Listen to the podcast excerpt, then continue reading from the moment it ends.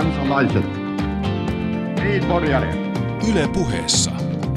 Leikola ja Lähde. Jos tämä asia ei pian selvene, minä menen radioon ja pidän puheen. Perjantaisin kello yksi. Tämä on vuoden ensimmäinen Leikola ja lähde. Minä olen Heidi Laaksonen, tämän ohjelman juontaja. Tosin päätähtinä tässä lähetyksessä tuikkivat kommentaattorit Markus Leikola ja Jussi Lähde. Tervehdys. Tervehdys ja hyvää uutta vuotta. Oikein hyvää uutta vuotta ja terve naiseen. Tervepä terve. Teittekö hyviä uuden vuoden lupauksia? Ei. Ei ensimmäistäkään. Niin, havaitsitteko, että muut tekivät jonkunnäköisen uuden vuoden puheen jälkeen jotain palkanalennuspuheita on ainakin noussut pintaan. Onko se hyvä uuden vuoden lupaus vai mikä lie, mutta... Öö, niin, no jos, jos ajatellaan tasavallan presidentin uuden vuoden puhetta, niin kyllähän siitä melkoinen keppihevosarmeija sitten saatiin ratsastamaan eri puolille, mutta ehkä se paras lupaus on tehdä vain huonoja lupauksia.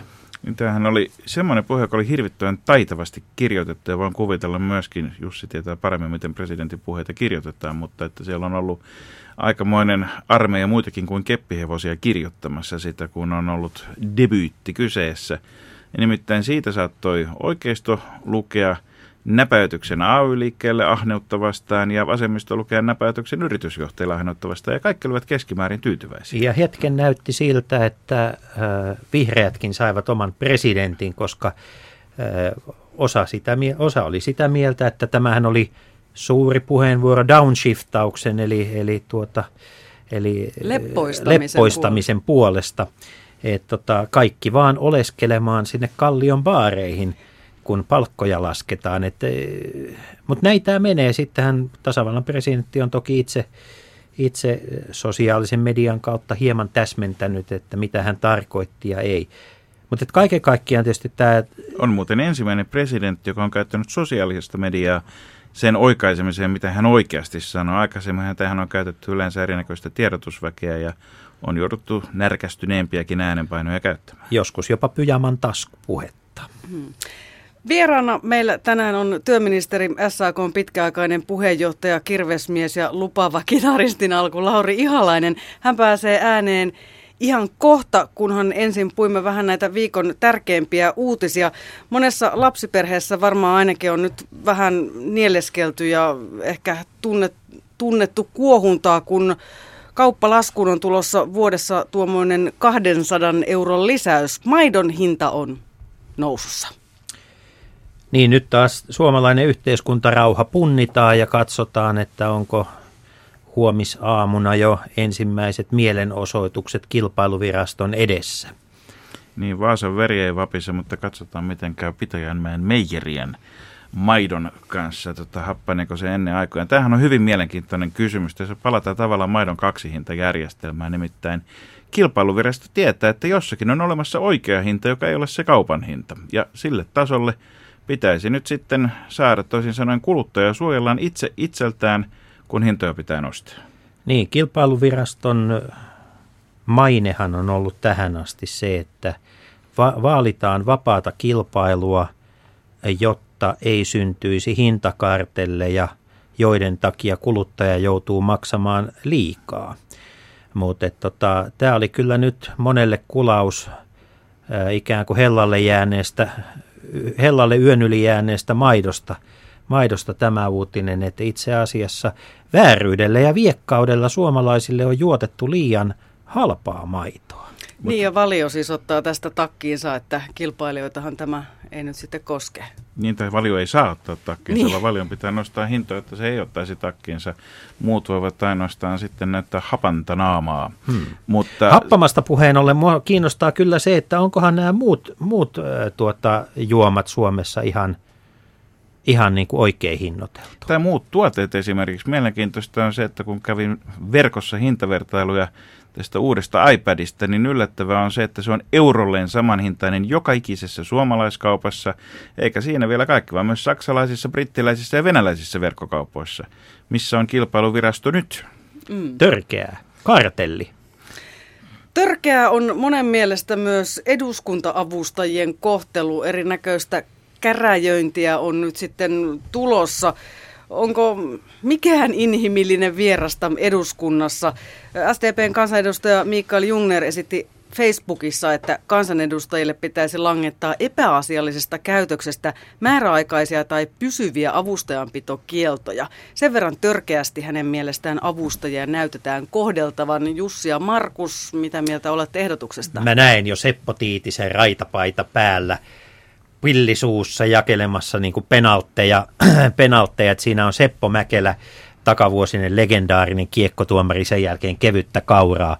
Mutta tota, tässä on kyse siis eduskunnasta, jonka, jossa on ollut aikamoisia vaikeuksia löytää se, se niin kuin työn tavat ja hetkittäin jopa työrauha. Eikä vain eduskunnasta, vaan ylipäätään Suomessa, että miten käytetään avustajia, se on taitolaji. Niin. Kyllä, se on, se on taitolaji ja, ja tota, me emme voi vaikuttaa siihen – että minkälaisia kansanedustajia kansa valitsee, pois se meistä. Mutta ää, täytyy myös sanoa, että kansanedustajan, avustajan palkkataso on sellainen, jota, josta pitäisi keskustella, että, että pitäisikö sen olla korkeampi niin, Pitäisi. että sinne saataisiin ihmisiä, jotka voivat todella tehdä niin kuin valmistelevaa ja selvittävää työtä, koska tuota, pelkä, ne, ne avustajat, jotka joutuvat pelkästään hoitelemaan kalenteriasioita, niin e, kyllä siinä, että kansanedustaja on oikeassa ajassa oikeaan paikkaan, niin ei se, ei se nyt ole, ei se ole avustajan arvoista työtä. Minusta tämä nykyjärjestelmässähän kansanedustajalla pitäisi olla kaksi tärkeää asiaa ainakin. Toinen on se, että oikeasti edustaa sitä porukkaa. Se tarkoittaa samaa kuin, että porukka saa valita kenet haluaa. Mutta toinen on, että pitäisi ymmärtää niitä asioita, mitä käsitellään. Ja jos ei nämä niin kun onnistu yhdellä kertaa, niin sitten tarvitaan apua ja avustajia. Ja, ja, ja se, että ymmärtää, mitä käsittelee, tarkoittaa samoin kuin, että avustajien laadun pitää olla hyvä. Musta sillä ei ole mitään vaihtoehtoja. Muuten ei nimittäin toimittaa ensimmäinen käsite. Ei ole mitään hyötyä edustaa ketään, jos ei ymmärrä, mitä käsittelee. Markus, käsittääkseni sulla oli pointti. Eli olen avustajien palkkojen korottamisen Kyllä, kannalla. ehdottomasti. Palkoista ja työstä puhutaan myös vieraamme kanssa. Leikola ja Lähde. Eli työministeri Lauri Ihalainen, lämpimästi tervetuloa. No, kiitoksia kovasti. Kivahan tänne on tulla tämmöiseen keskustelevaan seuraa. Edward Uspenski on kirjoittanut hienon lastenkirjan nimeltään Takuumiehet. Takuumiehet kertoo pikkuruisista ukoista, jotka asuvat kellossa niin kauan kuin kellon takuu on voimassa, jonka jälkeen he lähtevät seuraaviin kelloihin. Lauri Ihalainen, sinulla on viimeisten vuosien aikana useamman kerran tituleerattu Jyrki Kataisen hallituksen takuumieheksi. Siksi henkilöksi, joka saa rattaat pyörimään rasvatummin. Minkälaista, minkälainen henki hallituksessa tällä hetkellä on? Ainakin kun katsoi tuossa ennen joulua, niin kovin oli väsyneen näköistä väkeä ministeriaitiossa. No joo, tämä takumies-termi on tietysti vähän li- liioteltua, mutta on se selvää, kun kuuden puolueen hallitus on, niin siinä on hyvin erilaista porukkaa ja vaatii aika paljon aina työtä, että se yhteinen tahto sieltä kaivetaan ja löydetään. Mutta kyllä semmoista tähän asti on tämä hallitus paljon osalta isoissa asioissa löytynyt silloin, kun pitää kovia päätöksiä, tärkeitä päätöksiä tehdä. tehdä. Ja uskonpa, että nyt kun kevättä kohti mennään ja päätökset ei ole pelkästään iloisia, niin kyllä tässä tätä kestävyyttä varmaan tulee olemaan ja pakkokin olla. Olla. No siis väsymisilmiö varmaan liittyy siihen, että kyllä tämä aika on ollut. Siis koko siis tämä hallituskauden aika yhtä suurta epävarmuutta, hirveästi mennyt energiaa tämän Euroopan kriisin ympärillä. Ei vain niille, jotka tuolla Euroopan päätöksentekopaikoilla käy, vaan myös täällä kotimaassa miettiä, että miten tämä Suomi asemoi itsensä tässä muutoksessa ja epävarmuuden keskellä. Ja sitten on tietysti tätä kotimaista haastetta ihan yllin kyllin, että varmaan semmoinen niin kuin uupumisen tila varmaan oli tuossa joulualla monella ja vähän henkeä piti vetää ja ottaa, jotta jaksetaan sitten tässä painaa eteenpäin. Mutta ei se sitä tarkoita, että hallituksella olisi jotenkin huono, huono työ, työkunto ja, ja sitä tässä nyt omalta osalta yrittää vaalia, että voi pikkukylä-tappeluita olla, mutta ja jännitteitä, joka on ihan luonnollista, mutta että näitä isossa talouden asioissa, niin kyllähän meidän pitäisi kuitenkin niin nämä yhdessä hoitaa ja nähdä ja, ja rakentaa tätä hallituksen sisäistä no, Miten se tahto käytännössä kaivetaan esiin, kun tämän hallituksen kuitenkin syntyhistoria ja vähän olemassaolon syytkin on ehkä enemmän oppositiossa kuin hallituksessa? No joo, totta kai. Siis toisenlainenkin hallituskokoonpano olisi voinut vaalituloksen puolelta syntyä ja, ja tavallaan vastuuta ottaa ne, jotka vaalissa pärjäs, pärjäs. Mutta näinhän ei käynyt ja, ja tuota, se tahto t- tulee siitä, että eihän tässä niin kuin, niin kuin sanotaan ideologista liimaa ole, mutta tässä on kuitenkin yhteistyökykyä ja nähdä nämä Suomen asiat sellaisena, että nämä vaihtoehdot Suomen poliittisessa elämässä nyt, jos miettii niin kuin todellisuudessa, niin ei niin hirveästi minun mielestä ole. Ja sen takiakin on hyvä, että tämä hallitus pystyy näitä tämän vaalikautensa työtä tekemään. Että kyllä se sieltä tulee näiden asioiden hoidon välttämättömyydestä ja tärkeydestä. Ja sitten, että totta kai se yhteinen liima on kuitenkin se, että tämä Suomi tässä isossa murroksessa, jonka keskellä me ollaan, joka näkyy muun muassa siitä, että me ollaan niin vientiin perustuva hyvinvointiyhteiskunta kuitenkin, ei nyt pelkästään, niin kaikki tämä haaste, joka nyt sieltä tulee, niin totta kai me pitäisi niin kansallisesti tehdä se, mitä meidän käsissä on, mahdollisimman hyvin, ja tavallaan se yhdistää kuitenkin meitä meitä tässä yhteiskunnassa. Jotenkin puolustaa tätä hyvinvointiyhteiskuntaa, että työttömyys pääsee repsahtaan ja että tämä, niin kuin nämä edellytykset täällä yrittämiselle ja talouselämälle on kohtuulliset, niin kyllä se nyt aikamoinen niin kuin tehtävä sekin on. Ja tästä mikä, mikä nyt sitten tota helmikuun kehysriihen jälkeen, kun siirrytään tälle jälkipuoliskolle ja mm. on mm. ikään kuin epävarmuutta tai ei, mutta kaikki nyt allekirjoittavat sen, että ainakin virallinen poliittinen totuus on se, että – talousluvut ovat synkemmät. Ja kaikki Kyllä. ne asiat, jotka, joita ei kaksi vuotta sitten pantu toimeen, niin jotakin nyt lähdetään sitten tekemään. Mikä muuttuu? Mikä Joo. on toisi helmikuun no jälkeen? Siis, siis hallitusohjelman perustamisen rakentamisen jälkeen on muuttunut se, että talouskasvu on huomattavasti hitaampaa kuin silloin oletettiin. Sehän on tänä vuonna alle prosentin, ehkä ensi vuonna prosentin kahden välillä. Ja tavallaan, jos meillä talouskasvu hiipuu, joka liittyy tähän vientiin ja tuontihintojen nousuun ja kaikkeen tähän muutokseen, niin tuota, jollain viivellä se rupeaa vaikuttaa tähän talouteen, työllisyyteen ja meidän toimintaedellytyksiin. Ja, ja t- tässä mielessä tämä haaste on erittäin, erittäin niin kuin suuri. Mutta sitten täytyy nähdä, että kehöriiheen kun mennään, niin me, me, meillä on siellä niin kuin neljän korja asioita, joita meillä on valmisteltu ja tämmöinen tilannekuva tehty näissä kaikista. Se on tämä kysymys kilpailukyvystä, josta nyt niin paljon puhutaan, joka on tavallaan tähän suhdanteeseen liittyvä, mutta tämmöinen pidemmän aikaväli. Sitten on kysymys niin kasvusta, että millä luodaan niin kuin kasvun edellytyksiä tämmöisessä maassa. Jos mä nyt siihen pysähdyn, niin kasvuahan periaatteessa voidaan luoda kolmella asialla. Että työpanoksen määrä on mahdollisimman korkea, että tuottavuutta voidaan nostaa, että tähän maahan joku investoi sekä aineellisesti että ainottomiin pääomiin, siitä voi syntyä kasvu. Ja mä luulen, että se tuottavuuden nostaminen on se, ehkä se merkity, merkityksen asia tässä kasvun lähteessä. Mutta se taitolaji politiikassa on nyt se, että me ei tavallaan myöskään säästetä itsemme hengiltä, että me ei, me ei tärveillä näitä kasvuedetyksiä. Että toisaalta 5 miljardia on nyt tässä näitä valtiotalouden vakauttamistoimia tehty tämän vaalikauden nyt hallituskauden aikana. Ja mä vähän luulen, että ei ensi keväänäkään selvitä ilman, etteikö säästöjä ja veronkorotuksia tarvita. Mikä se mittakaava on, niin se on nyt vielä auki.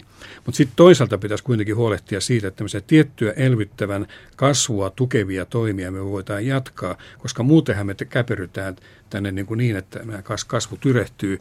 Ja, ja sitten tähän liittyy sitten kysymys siitä, että tässä kilpailukyvyn kannalta aina voidaan ajatella näin, että voidaan työuria pidentää ja työllisyysastetta pitää nostaa ja valtion talouden tervehdyttämistä pitää jatkaa, mutta kyllä palkamuodostuksella tulee olemaan sillä tavalla tärkeä osa, että, että jos me kyettäisiin niin isoon ponnistukseen Suomessa, että keväällä näissä kasvun, työllisyyden, kilpailukyvyn asioissa olisi niin kuin yhdenmukainen näkemys myös työmarkkinajärjestöjen ja hallituksen välillä siitä isosta linjasta. Ja tehtäisiin myös ne työmarkkinaratkaisut tukemaan kahta asiaa, malttia ja työllisyyttä. Ja tässä mielessä, ja mä en puhu nyt ollenkaan palkkojen alentamista, koska minusta siinä ei ole mitään järkeä, koska tämä niin kotimaisen kysynnän varassa nyt tämä talous lepää, niin ei pelotella ihmisiä nyt liikaa siinä, että tavallaan sekin niin kuin pohja pettää. Mutta maltti pitää olla ja tavallaan jos tämmöinen iso kuva saataisiin aikaan, että me niin kuin kansallisella konsensuksella haettaisiin talouspolitiikan, työmarkkinapolitiikan yhteensovittamista, jota uskoa näköala tulevaisuuteen, niin se olisi aika kova juttu. Kävikö Suomessa vähän niin kuin, onko meidän vientiteollisuudelle käynyt samalla tavalla kuin miesten mäkimaajoukkueelle? Et, tota, et, et siis, kuitenkin jos ajatellaan, että nyt puhut, kaikki puhuu nyt vientiteollisuudesta. Kaikki puhuu vientiteollisuuden puolesta, mutta Suomessa elettiin aika pitkä aika niin, että, että oikeastaan vientiteollisuus ei poliittisiin puheisiin sanana edes noussut. Käviks niin, että, että vientiteollisuuden, sama, se, että si, siinä vaiheessa kun niinku, ö, otettiin tämmöisiä Keski-Euroopan mäki, mäkiviikon voittoja niin kuin matkapuhelimilla ja muilla, niin, niin tota, yhtäkkiä sitten unohdettiin se, että tämä, nämä perinteiset Perust, vientiteollisuuden joo. alat, ne on, ne on ollut pitkään niin kuin muutoksessa. Ja, ja sitten samaan aikaan täytyy kysyä myös, että unohdettiinko tämä kansallisesti ja onko tämä unohdettu myös SDPssä? No, en mä sano, onko se unohdettu, mutta semmoisen itsekriittisen havainnon voisi kyllä tehdä. Tämmöinen niin elinkeino- ja teollisuuspoliittinen – niin kuin agenda ja strategia olisi pitänyt olla aikapäiviä jo vankempi. Ja, ja nyt ajatellaan tota, tavallaan tätä meidän selviytymistä. Niin samalla kun meillä on tämmöinen suhdanneongelma ja haaste, niin kaikki nämä meidän viennin kivialat, metsäteollisuus, teknologiateollisuus, ICT-sektori, hienosti sanottuna, kemian teollisuutta lukuuttamatta, on erittäin isossa tämmöisessä rakenteellisessa murroksessa. On, onko niin, että me oltaisiin siis kriisissä ilman eurokriisiä? Myös? No siis mä sanon näin, että työpaikkojen ulosliputus tapahtuisi, vaikka ei olisi tätä talouden taantumaa. Että tavallaan meillä on niin ne kaksoishaaste. Että tämä olisi joka tapauksessa syynä. Meillä on hävinnyt 60 000 teollista työpaikkaa neljän vuoden aikana. Kymmenen vuotta sitten oli 500 000 teollista työpaikkaa, nyt on 360 000 Suomessa. Mutta sitten täytyy sanoa, että vaikka tämä metsäteollisuuden, teknologiateollisuuden, ICT-sektorin murros on näin suuri, niin kyllä sieltä takaa tulee nyt siis uusia mahdollisuuksia. Että eihän tämä Suomi että sanotaan näin, että tämä ei saa olla mikään teollisuuden iltarusko maa senkin takia, että yhä enempi nämä ikään kuin teollisuus ja palvelu limittyy toisiinsa ja se tulos tehdään siellä palvelupäässä myöskin teollisuudessa, kun nämä kansalliset tavallaan klusterit tai ne, ne vähän murtuu ja se pointti on siinä, että miten Suomi pystyy tässä kansainvälisessä arvoketjussa olemaan jossain kohti hyvä ja, ja, ja täyttämään siinä paikkansa ja kykenemään siinä olemaan ja jos oikein pelkistään Suomen strategiaa, niin mihin se perustuu? Erittäin korkea sivistykseen osaamiseen, kykyyn erikoistua, tuottaa semmoisia laadukkaita palveluja ja tavaroita, jotka käy maailmalla kaupaksi, pitää huolta tutkimuspanostuksesta, pitää huolta, että tämä hyvinvointiyhteiskunta antaa jalusta myös yritystoiminnalle ja että me nostetaan tuottavuutta ja meillä on vakaat työmarkkinat. Jos mun agenda on kansainväliseen selviytymiseen, niin se on suunnilleen tämä. Hmm. Mutta jos lähdetään katsoa, katsotaan vähän tarkemmin, mitä tässä on tapahtunut tässä työvoiman, työvoimakehityksessä, niin teollisia työpaikkoja hävinnyt on nimenomaan ollut miesten työpaikkoja. Siis naisten Mitä työllisyyshän on ennätys hyvä tällä hetkellä itse asiassa. Meillä on, meillä on tuota, kun onneksi on, olkoon Suomen naiset. Onneksi olkoon. Siis niin. toki siihen voi olla no, erinäköisiä muitakin syitä, mutta joka tapauksessa niin, tota, niin se on ennätys alhaalla ja siitä ei hirveästi puhuta. Sitten toiseksi on nimenomaan, ne on, kuten sanoit, ne on teollisia työpaikkoja, mutta esimerkiksi toimihenkilötyöpaikkoja ja ylempiä toimihenkilöitä on pikemminkin kasvussa. Siis Suomessa on enemmän pomoja ja asiantuntijoita kuin koskaan aikaisemmin, jotka saavat jostakin leipänsä, joka ilmeisesti jo, jonkun mielestä on ollut järkeä palkata niitä. Paitsi nyt on se muutos, että tämä ICT-murros ja Nokian hiipuminen on johtanut siihen, että meillä on 8000 erittäin kovan luokan osaajaa ja myös ylempiä toimihenkilötyöttömänä tai työttömyys on alla. Tämä, tämä vaikuttaa nyt niin kuin täällä päässä. Mutta tottahan se on, että, että kun meillä 2008 finanssikriisissä hävisi 100 000 työpaikkaa. Me saatiin takaisin niistä 52 000. Mutta naisten työpaikkojen määrä nousi samalle tasolle kuin se oli silloin. Ja tähän liittyy siihen, että meidän palvelusektori on se, joka työllistävyysmielessä kasvaa. Jossain määrin terveydenhuolto, vanhustenhuolto, mutta yksityinen palvelusektori. Ja teollisia työpaikkoja ja siihen rinnastettuja, niiden kokonaismäärä määrä vähenee. Ja tästähän voi tehdä aika huikeita tulevaisuuden. Tässä, tässä se ei tietenkään tarkoita samaa kuin että paperityöläiset, että niitä pitäisi kouluttautua perushoitajiksi Niin sitä, sitäkin ne on muuten tehnyt, mutta, mutta se muutoshan ei ole kauhean yksinkertainen. Mä olin sanomassa sitä, että jos katsotaan, meillä on hyvin jakautuneet työmarkkinat, miesten ja naisten työmarkkinoille. Jos katsotaan, missä tavallaan se uusi työ syntyy, niin se on niillä aloilla, missä naisten osuus on erittäin vankka. Sitten voisi vetää sen hätäisen johtopäätöksen, että naisten työmarkkinanäköalat Suomessa on aika hyvät verrattuna niin kuin miesten työmarkkinoihin, mutta näin, näin hätäisiä johtopäätöksiä en nyt halua tehdä. Mutta onko tässä itse asiassa käymässä sillä lailla, että kun on pitkään puhuttu siitä, että me ei tämmöisessä perinteisessä manufaktuurissa kerta Mm. kaikkiaan pärjätä kiinalaisten ja muiden hintatasolle, vaan että Suomen täytyy elää osaamisesta entistä Kyllä. enemmän. Ja niin, tota, niin on itse asiassa tämä muutos lähtenyt toteutumaan, mutta kun se menee vaiheittain, niin se ei, ne ei konvertoidu, ne ei niin muunnu ne häviävät työpaikat uusiksi työpaikoiksi vaan riittävän nopeasti. Kyllä. Mutta sinänsä tämä trendi on kyllä jo käynnissä. Kyllä, mutta sitten on se toinen puoli, ja se on se, että tämä tarjonta. Me eletään nyt jo niitä vuosia, että suomalaisia tulee työelämään joka vuosi parikymmentä tuhatta vähempi kuin toisesta päästä lähtee eläkkeelle Hmm. nuoria. Että tämä ikärakenne muutos on, murros on erittäin iso, ja sitten täytyy muistaa, että nekin alat tai alueet, jotka eivät kasva, nekin tarvii uutta työvoimaa, koska ne tarvii sen ikärakenteen muutoksen takia. Ja itse asiassa tästä uudesta työvoimasta entistä isompi osa, niin tota, tai se kasvuhan tulee, se tulee tällä hetkellä nimenomaan ulkomaalaisista. Kyllä. Niin. Kyllä, pitää paikkansa. Totta kai meillä, sanotaan, että jos meillä olisi niin korkea työllisyysaste kuin Ruotsissa, niin meillä olisi 200 000 suomalaista enempi töissä.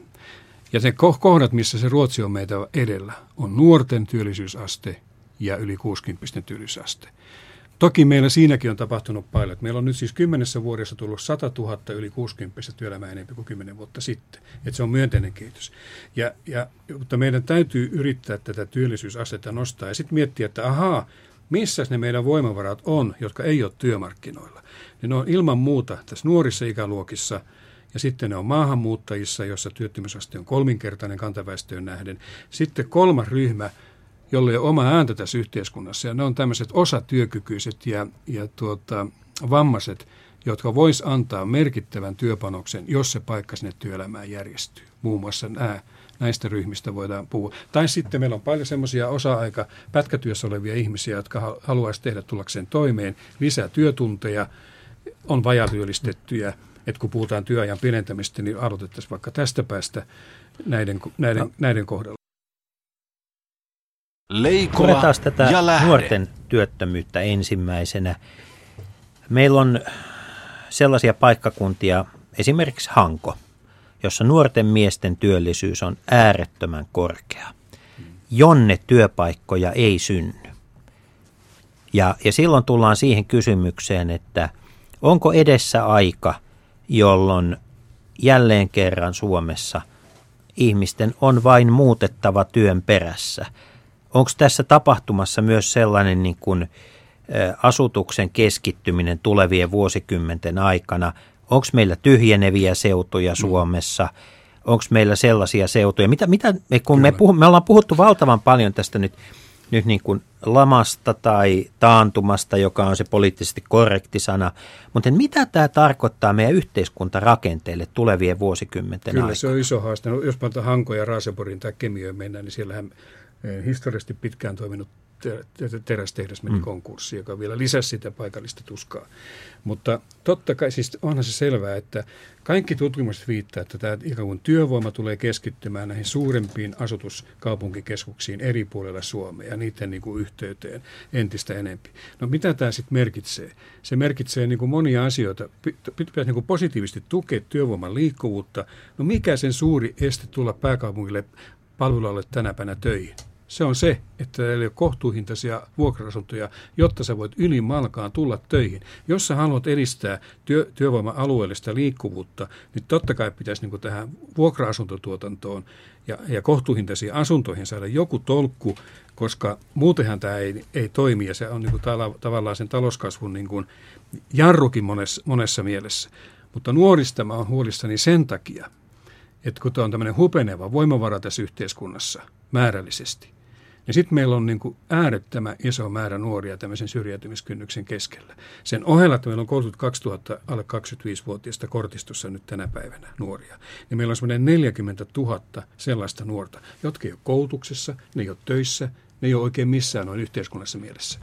Ja siellä on semmoisia nuoria, joiden elämä ei alakkaan sitä koulutuksesta, vaan se alkaa elämän perustaitojen hallinnasta, itseluottamuksen kasvattamisesta. Se polku on erittäin pitkä.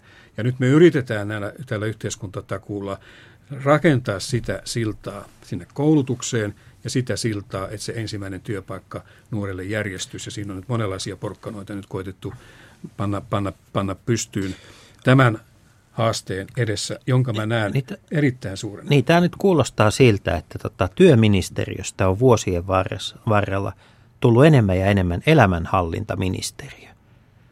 Voi, no voi olla, mutta sitten tavallaan, jos katsoo näitä, jos miettii tätä, niin tätä työelämän rytmiä, Sitten sanotaan myöskin, että nuoria ei saisi niin pakottaa työhön tai muuta, että on tullut puhe, että rangaist, rangaistaan tuota, jos ei ota vastaan joko koulutusta tai työpaikkaa, niin, niin tota, joka varmasti liittyy näihin elämänhallintakysymyksiin kanssa. No meillähän on nyt kuitenkin, siitäkin usein semmoinen vähän väärä kuva, että meillähän alle 25-vuotiaat, jos se kieltäytyy työllistämissuunnitelmasta tai keskeyttää sen, niin sitten työmarkkinatuet katkee. Että siellähän on tämmöisiä niin kuin mekanismeja, joka vähän edellyttää sitä, että oma-aloitteisuutta ja pysyä näissä niin kuin vaiheissaan niin kuin mukana. Mutta se, minkä mä halusin tässä sanoa, on se, että meillä on paljon tämmöisiä haavoittuvia ryhmiä. Ja yksi niistä on se, että meillä on, jos peruskoulun varassa ponnistat työelämää, niin siellä ei ole kovin suurta tulevaisuutta. Ja mehän tehtiin semmoinen havainto, että meillä on 110 000 tämmöistä nuorta aikuista, 20-29-vuotiasta, jotka ei ole saanut toisesteen koulutusta ja tutkintoa. Ja minkä takia mä puhun tästä niin näin paatoksella, on se, että näiden nuorten naisten työhistoria oli jäänyt 22 vuoteen, miesten 25 vuoteen, kun me keskimäärin ollaan 34-35 vuotta töissä. Ja jos ne saa sen toisen asteen koulutuksen, se nousee kuudella vuodella se heidän henkilökohtainen työhistoriansa. Että sillä koulutuksella on niin suuri merkitys sille, että pärjääksä ylimalkaan työelämässä. Ja nyt tullaan tähän hallintaan. Tämä työelämä on taas sellainen, että me jokainen joudutaan vaihtamaan työtä tai ammattia 3-5 kertaa työhistorian aikana. Ja mikä se muutoksen silta on? Sehän on siis se, että, että jotta me siirrytään työstä ja ammatista toiseen eikä työstä työttömyyteen. Suomihan on ratkaissut tämän vastaavan ongelman aikanaan useampaankin kertaan. Ensin lähdettiin Amerikkaan, sitten lähdettiin Ruotsiin Volvon tehtaalle. Onko meillä edessä sellainen aika, että suomalaisten nuorten pitäisi miettiä myös niin kuin nähdä yhtenä realistisena vaihtoehtona se, että joskus pitää lähteä Ruottimaalle töihin, niin kuin Jussi mm. Ahu asui aikanaan hienossa kappaleessaan kirjeen sulle kirjoitan.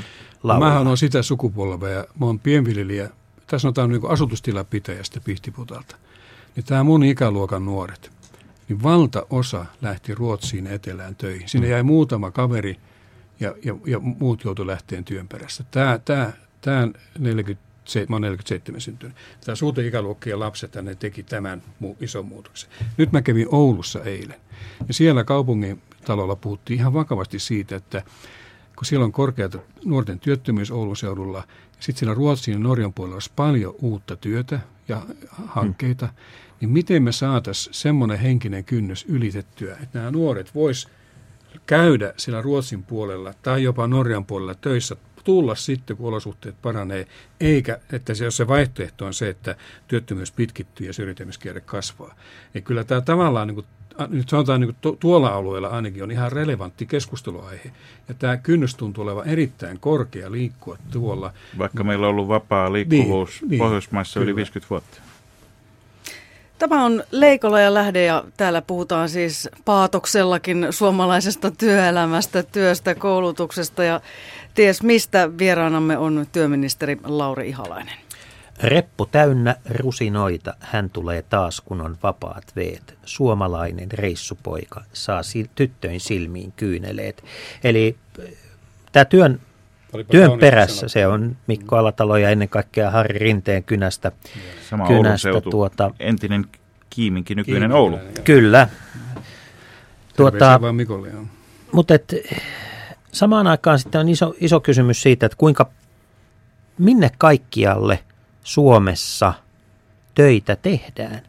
Et kyse ei ole vain siitä, että suomalaiset lähtevät maailmalle työn perässä.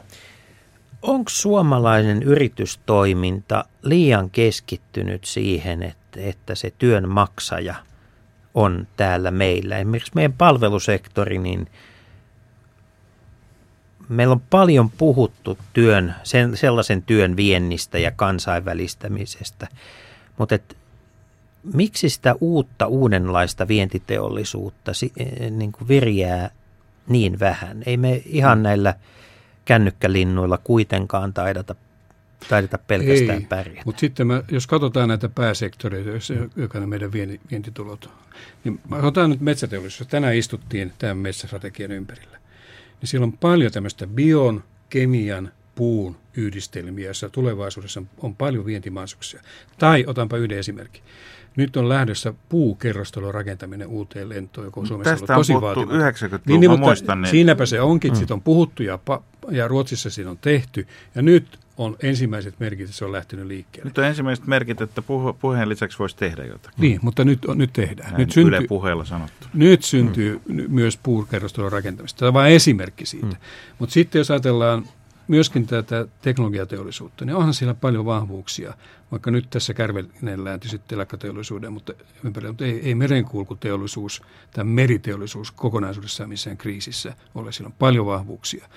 Ja on kaivannaisteollisuuden tulevaisuutta, johon liittyy toki monia ympäristöjä ja matkailuun liittyviä haasteita.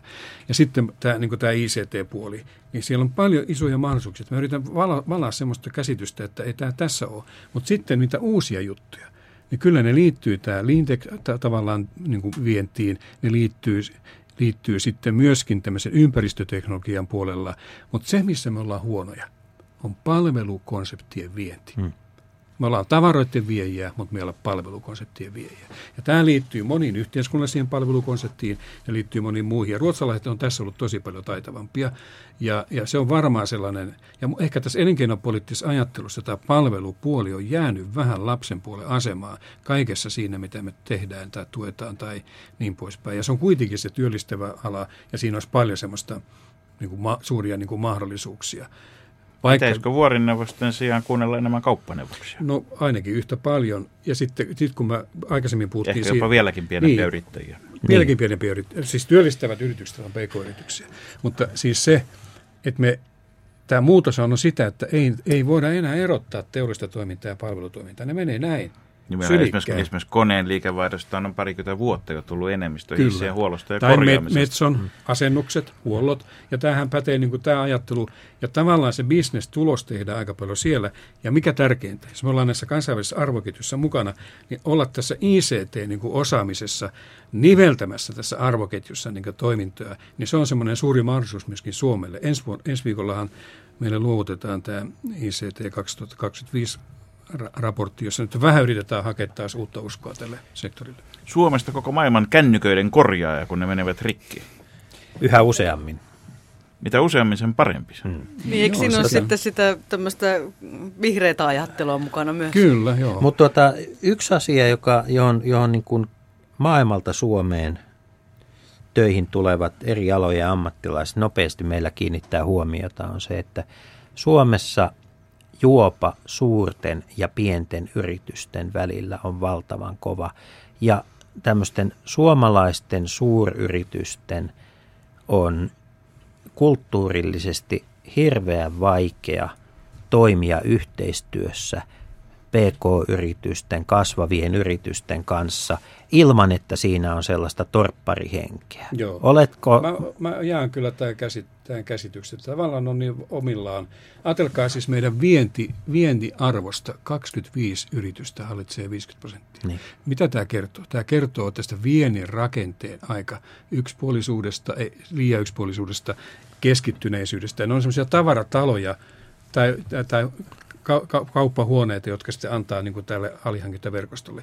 Ja nythän meidän pitää löytää ihan Sehän on hirveä riskipitoista niin, koko kansantalouden kannalta. Ja sitten me kysy- kysytään, että minkä takia Ruotsiin investoidaan enemmän kuin Suomeen. Mm vaikka se tuotto on Suomessa yhtä suurta, niin se voi liittyä tähän ikään kuin meidän tämän viennin rakenteen yksipuolisuuteen, voi olla muitakin syitä, mutta se, se juttu on se, että meidän pitäisi saada tämä PK-sektori tähän verkottoituvaan työhön mukaan, että nämä avaa portteja maailmalle myöskin näille PK-yrityksille, nämä isommat firmat, jotka siellä pystyy jo toimimaan, eikä koe uhkana, vaan kumppanina, löytää uusia konsepteja, koska muutenhan ne ei yksin siellä ei ne pärjää eikä sitä, eikä sitä tule muuten mitään. Ja nyt esimerkiksi otetaan telakkateollisuuden. Nämä alihankkijafirmat, jotka siellä aikaisemmin kokivat kantapään kautta se, että tilaskirjat oli loppu, niin nehän lähti kehittää suoraan omia kontakteja kansainvälisille markkinoille hakemaan niin kuin yhteistyötä. Ja ne ei ole enää sillä tavalla kuin haavoittuvia kuin ennen, että ne on se yhden telakan varassa. Onko meidän yhteiskunnan rakenne sellainen, että onko meidän lainsäädännössä korjattavaa, koska aika usein kun lainsäädännöstä on keskusteltu, niin siellä on valtiovallan – kanssa sitten ollut nämä suuret yritykset keskustelemassa siitä, että miten niiden edellytyksiä parannetaan, ylläpidetään. Et, et tota, ja otsikot tulevat suurten yritysten niin. suurista irtisanomisista. Jos esimerkiksi tuhat mainosalan työläistä jää, jää tuota näkymättömiin, niin et sinä ota helikopteria lennä punavuoreen, koska ne on kaikki omissa eri koloissaan. No kyllä, tässä varmaan niin kuin perään. Jotenkin tämmöinen niin kuin PK-yritysten yhteiskunnallisen tämä kuulostaa mun suulta ehkä uudelle, arvostuksen nostaminen ja niiden tavallaan, se, niiden verkottuvan yhteistyön tukeminen on erityisen tärkeää sen takia, että ne on ne, jotka tosiasiallisesti määräisesti tulee työllistää Suomessa. Ja miten me tavallaan saa, ja sitten kun siihen liittyy tämmöinen, jos tässä työntekijäpuolella on tämmöinen ikäpolven murros menossa, niin samahan se on tällä yrittäjäpuolella. Hmm että tässä on semmoinen suuri riski, että tavallaan niitä jatkajia ei ole, ja meidän pitäisi tämä silta saada myöskin sen yrittäjätoiminnan jatkamiseen, ja nimenomaan tällä PK-puolella. Että jotenkin, jotenkin tämä, tämä olisi hirveän tärkeä asia. Miten, useinhan se ratkaisu on, että haetaan verokevennyksiä, ja, ja liian usein tavallaan tämä talouspolitiikan agenda on vain se, että verohelpotuksilla ja niin poispäin. No sekään ei ole, niin kuin, se ei ole kaikki totuus, eikä se ole aina mahdollista näissä raameissa. Mutta jotenkin saada tämmöistä PK-yrityksen niin kuin itsetuntoa ja tukemista vahvemmalle pohjalle, niin minusta se on, se on, se on äärettömän tärkeä asia. Onko mahdollista hakea verokevennysten lisäksi tai sijasta byrokratiakevennyksiä? Onko meillä, onko meillä sellaisia esteitä, mm. jotka, jotka niin kuin vaikeuttavat työpaikkojen ää, luomista? Yksi näistä, näistä tota, miten kauniisti, kauniisti sanoisi, aloista, jotka heittelevät ylös alas, on, on tietysti rakennusteollisuus. Ja meillä on, meillä on rakentamisen työpaikat on tällä hetkellä, niin kun siellä olisi, siellä olisi niin kun mahdollisuuksia, mutta kun meillä on se byrokratia on aina ikään kuin viritetty samalle tilanteelle, että voidaanko me nopeuttaa sellaisia hankkeita, jotka olisi nyt lähdössä liikkeelle. Joo. Tämän tyyppisiä kysymyksiä on tietysti pitäisi. paljon. Ja PK-yritykset valittaa tätä ikään kuin tätä hallinnollista Sit, taakkaa, joka mm. on varmaan suuria. Kun sitä on sitten yritetty karsia, niin aina tulee uutta säädöstä, joka tavallaan helposti lisää sitä hallinnollista taakkaa, kun pitää kuitenkin jotenkin asioita kontrolloida. Mutta siinä on kyllä paljon tehtävissä tämmöisen niin kuin hallinnollisen taakan keventämisessä. Mä otan nyt yhden esimerkin, kun palkkatuki – jota me käytetään niin kuin tämmöisen ensimmäisen työpaikan saamisessa, niin ollut en, erittäin byrokraattinen. Se yritys on joutunut, pk-yritys, niin tekemään paljon töitä, että se toimii. Nyt me siirretään niin kuin viranomaisille paljon niitä tehtäviä, jotta se on sille yritykselle mahdollisimman niin kuin joustava. Ja tämmöisiä to, käytännön arkisia toimia me tarvitaan, koska se pieni yrittäjä, kun silloin sitä tuskaa ihan riittävästi, niin se ei, sillä ei ole niin voimia tämä, eikä aikaakaan sitten kaikkeen tämmöiseen tehdä, vaikka tahtoakin olisi työllistä. Tuskaisimmassa asemassa varmasti ne, jotka ei ole oikein selvästi palkansaajia eikä yrittäjiä. Meillä Hyvä. on tämmöinen Hyvä. hyvin iso tämmöinen välinputoja ryhmä syntynyt, niin mitä sitten meinaatte työministeriössä, eli nykyisessä työvoima- ja elinkeinoministeriössä, niin mitä sitten meinaatte tälle, tämän porukan aseman selkiyttämiselle tehdä? Olipa hyvä asia, että otit puheeksi tämän. Nimittäin tausta on se, että meillä on 27 prosenttia kaikista työsuhteista eri muodon pätkittyviä työsuhteita. Ja sitten kymmenessä vuodessa tässä perusjaossa ei ole tapahtunut isoa muutosta. Että Suomen työmarkkinat ei ole menossa kohti vain pätkittyviä työsuhteita. Mutta missä se muutos on tapahtunut? On tämä pätkätyöiden sisällä. Ja se on tapahtunut siten, että Suomessa on määräaikaisia työsuhteita eurooppalaisittain paljon, osa-aikatyötä eurooppalaisittain aika vähän, mutta se keskittyy kauppa- ja hotelli- ja ravintola-alalle. Meillä vuokratyö jonkin verran kasvaa, mutta se mikä suhteessa eniten kasvaa on tämä. Nämä itsensä työllistäjät, jotka ei täytä palkansaajan tunnusmerkkiä täysin, eikä ne täytä yrittäjätunnusmerkkiä, mutta ne on niin palkansaajan tunnusmerkkiä sitten niin lähellä. Että miten järjestetään näiden ihmisten sosiaali- ja eläketurva? Me saatiin nyt eilen eh, tämmöinen eurooppalainen, me haluttiin tämmöinen eurooppalainen selvitys siitä, miten tämä pulma on muissa maissa ratkottu.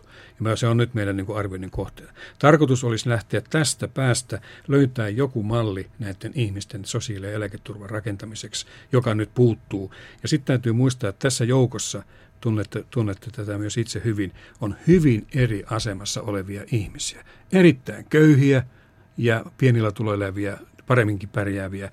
Ja sitten, sitten me joudutaan miettimään niin kuin työlainsäädännön kannalta sitä, että määritelläänkö me tähän palkkatyön ja yrittäjän välimaasto joku työlainsäädännön kategoria. Mä vierastan sitä, että kun nämä enempi tähän palkkatyöhön rinnastettavaa porukkaa on, mutta sitten täytyy vaan nämä, näitä pelisääntöjä lähteä kehittämään. Tämä ei ole niin unohtunut tämä joukko ja se on havaittu, että se on se kasvava se joukko. Tällä hetkellä kuitenkin se aika pitkälti määrittyy enemmän niin kuin velvollisuuksien kuin oikeuksien kautta. Että siinä on helposti nämä molemmat velvollisuudet, mikä liittyy osittain siihen, että meillä on aika pitkälti tämmöinen ikään kuin kontrolliyhteiskunnan periaate ja välillä tuntuu, että semmoinen laji kuin kontrollin taloustiede puuttuu mm. kokonaan. Eli että lähtökohta on se, että valvotaan, vaaditaan paljon ja koskaan ei mietitä, että olisiko sittenkin se toinen vaihtoehto, että entäs sitten, jos joku nyt jostakin vähän lipsuu, mutta pelkästään jo se kontrollin ylläpitäminen on aika kallista ja työlästä. No varmaan, varmaan tällaistakin tässä.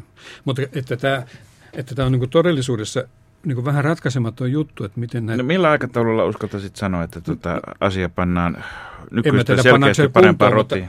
Parempaan rotiin. Mun tarkoitus, meidän tarkoitus on se sosiaali- ja terveysministeriön kanssa, että me tämä eläke- ja sosiaaliturva-asiassa päästäisiin tänä vuonna jo eteenpäin näiden selvitysten pohjalta. Siellä on paljon muutakin tähän ikään kuin itsensä työllistäviä asemaan liittyvää juttua, mutta ja sitten meillä on tarkoitus tässä osa-aikatyössä päästä, päästä eteenpäin. Otan vain yhden positiivisen esimerkin koska osa-aikatyötä on sekä negatiivista että positiivista.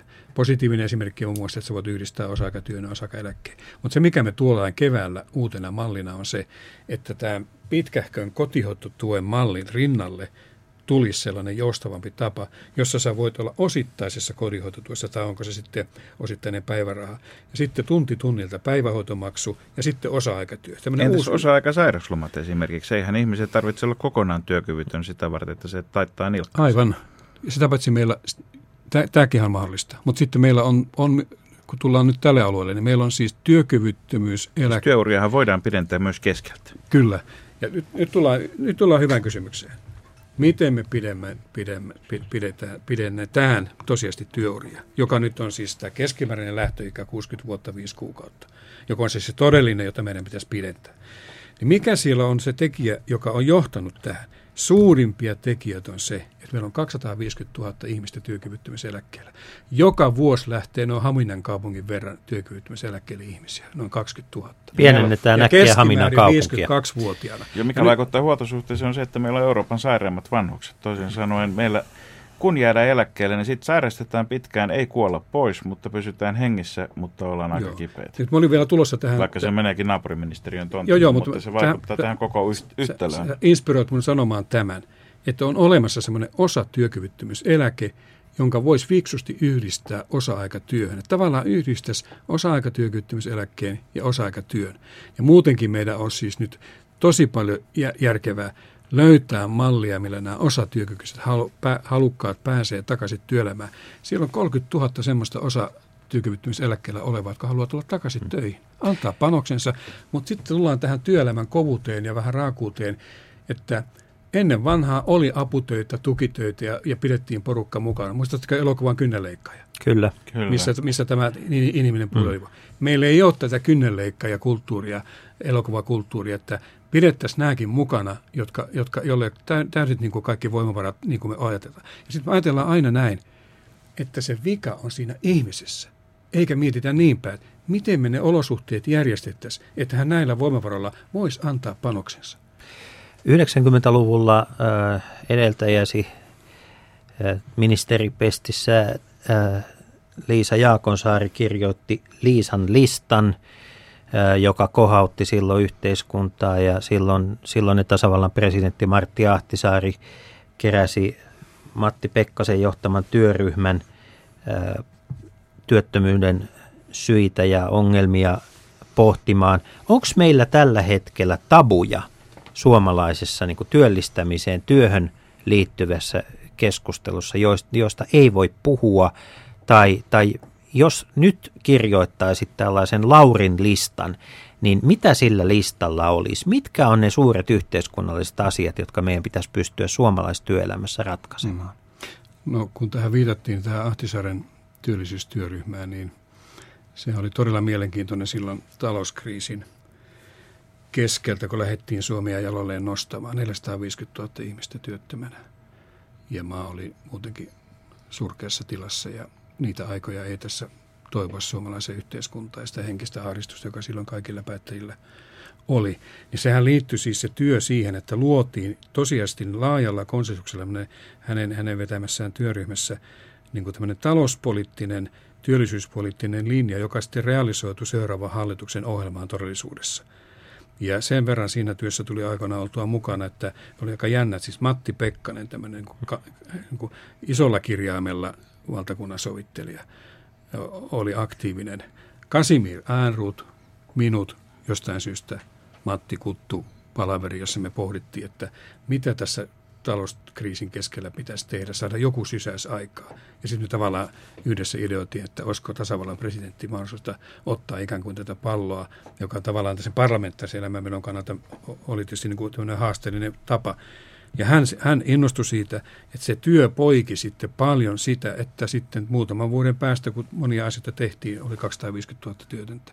Että se, se loi aika ison tällaisen tilauksen tai linjaan siitä, että miten Suomea lähdetään nostamaan. Ja silloin syntyi semmoinen kansallinen konsensus, ei vain hallituksen politiikalle, vaan myöskin hallituksen ja työmarkkinapolitiikan yhteistyölle, jolla tämä Suomi jotenkin jaloilleen nostettiin. Meillä oli, mä jään, niin.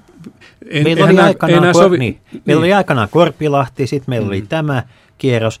Missä on se seuraavakin? Mitä, mitä pitäisi nyt tapahtua, että me voidaan niin kuin muutaman vuoden päästä todeta? No mä että... sanoisin näin, että tässä usein aina vähän, vähän niin kuin vähätellen puhutaan tämmöisen niin kuin kansallisen konsensuksen tärkeydestä, että hyvät on vähän vipinää ja näin mm. poispäin. Mutta kyllä musta nyt, me, mun mielestä me ollaan semmoisessa niin, niin haasteellisessa tilanteessa suhteessa niin kuin pärjäämisemme, että kyllä me tarvittaisiin semmoista poikkeuksien vahvaa, varmaan hallituksen, työmarkkinajärjestöjen ja muiden toimijoiden tämmöistä kansallista konsensusta, miksei myös niin kuin opposition. Niin kuin talouspolitiikan isoissa asioissa suurempaa yhteisymmärrystä tai meidän Euroopan politiikassa suurempaa yhteisymmärrystä ja siihen pohjautuvaa niin kuin poliittista niin kuin linjausta ja, ja yhdessä tekemistä. Musta se on se. Jos sanotaan, että sillä on edellytyksiä. Nyt kun esimerkiksi EK on uusi johto on no, aika terhentäytyneesti tullut. No mutta juuri, juuri niin. tämän, tämän takia puhukin, että tätä luottamusta pitäisi rakentaa, koittaa, koittaa ohipuhuminen vähän lopettaa ja tavallaan koittaa hakea niitä yhteisiä tekijöitä. Jos katsoo meidän historiallista menestystä, me on kuitenkin niin kuin historiallisesti noustu takapajuisesta, etäisestä, köyhästä maasta yksi maailman niin kuin tasa-arvoisemmaksi yhteiskunnaksi, kaikki ne pulminenkin. Niin mitä on ne tekijät, joilla me on nostettu? Ne on niitä ollut kaksi. Luottamus ja yhteistyökyky.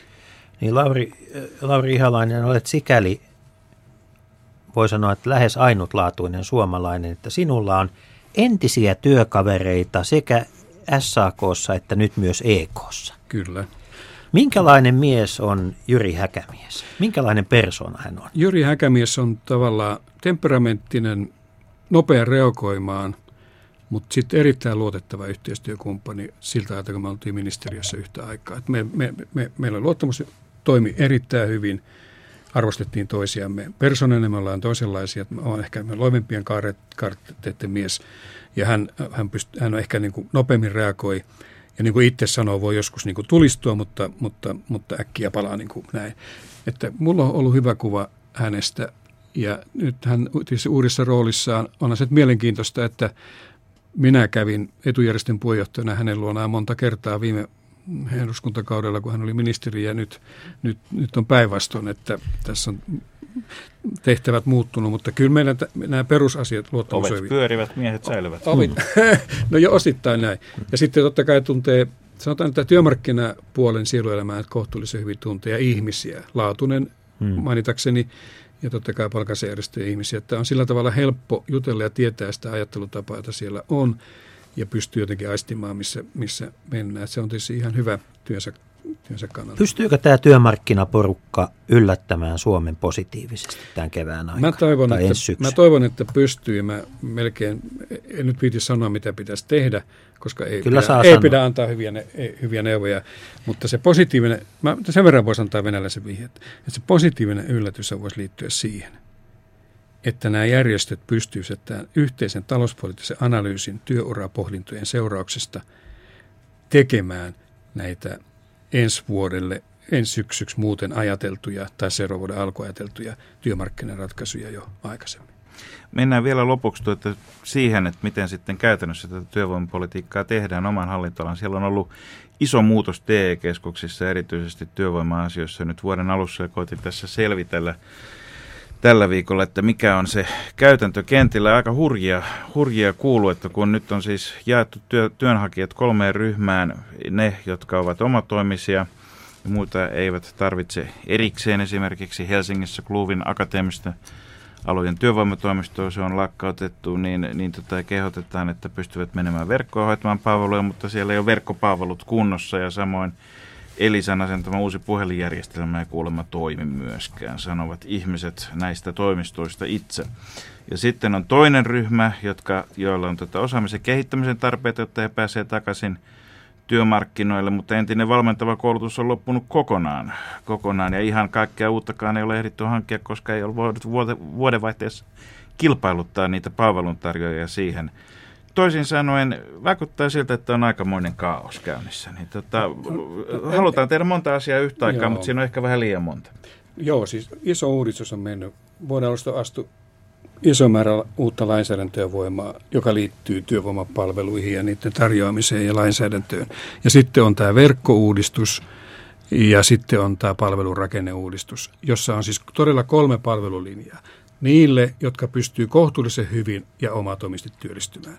Niille, jotta se tarve on koulutuksellinen tarve päästäkseen uuteen työhön kiinni. Ja sitten on nämä tuetun työllistämisen palvelut, joka on se haastavin. Ja nythän tässä on ajateltu se, että kun sitä verkkoa on vähän harvennettu, me on voitu keskittää näitä resursseja niin, että me pystytään näille, näille ryhmille antamaan paremmin palveluja kuin mitä aikaisemmin on pystytty tekemään, että erikoistuu näihin tehtäviin. Ja tämä kolmas kori ei ole suinkaan mikään semmoinen peräpussikori, vaan että myös se palvelu on yhtä tärkeä, jotka vaatii enempi sitä huolta ja sen polun rakentamista, jotta se koulutus ja työpolku, usein myös kuntouttava työ onnistuu. Tavoitteethan on hyviä, mutta ilmeisesti tämä toteutustapa no, on siis, aika kaoottinen tällä hetkellä. Joo, siis tässä tieto, tietohallintojärjestelmässä meillä on vielä puutteita, mutta sekin tulee korjaantumaan.